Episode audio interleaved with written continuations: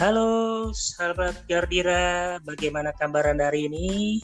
Perkenalkan, saya Yudit Firmansyah dari CR Jabodetabek. Saya mengundang teman saya nih untuk berdiskusi pagi hari ini dengan Pak Doli Asmon. Hari ini kita akan coba membahas tema bagaimana cara mengidentifikasi aplikasi plot. Nah, pas hari ini saya akan langsung ngajak ke to the point. Pembahasannya tentang rekening koran palsu. Nah, bagaimana Pak Doli ceritanya tentang koran rekening koran palsu ini, Pak? Iya nih rekan-rekan Gardira, oh, kita dapat mengidentifikasi karena banyaknya rekening koran yang palsu. Ada beberapa tips yang akan saya sampaikan. Pertama, teman-teman Gardira bisa ngecek dulu di m-banking melalui nomor rekening nasabah itu. Apakah cocok nggak dengan nasabah sendiri? Yang kedua itu Teman-teman Gadira juga bisa melihat dari jenis bentuk font dari rekening tersebut.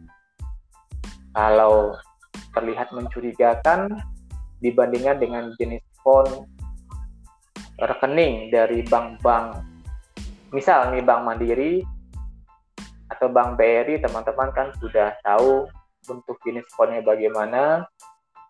Apabila ada perbedaan-perbedaan atau ada penebalan yang mencurigakan.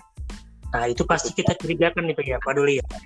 Iya, uh, itu kita perlu waspada dan curiga terhadap jenis font tersebut, terhadap rekening tersebut. Oke, selanjutnya Pak Doli? Selanjutnya juga bisa nih, teman-teman bisa ngelihat dari tanggal mutasi. Misalnya kita urut dari tanggal 1, transaksi mutasinya ada, terusnya mungkin tanggal 3, tanggal 5, dan mungkin lupa nih sepembuatnya langsung balik lagi gini ke tanggal 2 atau balik lagi ke tanggal 3. Ah, kita perlu curiga terhadap hal tersebut. Oh gitu nah, ya. itu. Terkadang iya. juga ada seperti tanggal libur nasional nah, itu ada juga transaksi mungkin seperti juga Pak Doli ya. Iya, kita perlu curiga juga hal tersebut. Tidak mungkin dong hari libur nasional ada transaksinya gitu. Nah, ada lagi Pak Doli? Selain itu ya, Pak Doli? Bisa juga kita lihat dari saldo akhir. Harusnya itu saldo akhir bulan sebelumnya itu sama dengan saldo awal di bulan berikutnya. Teman-teman bisa ngecek dari sana. Selain itu, juga kita cek jumlah saldo nominal antara debit kreditnya itu harus sama. Hmm. Kira-kira oh, begitu. Oke dah, kalau begitu terima kasih Pak Doli nih.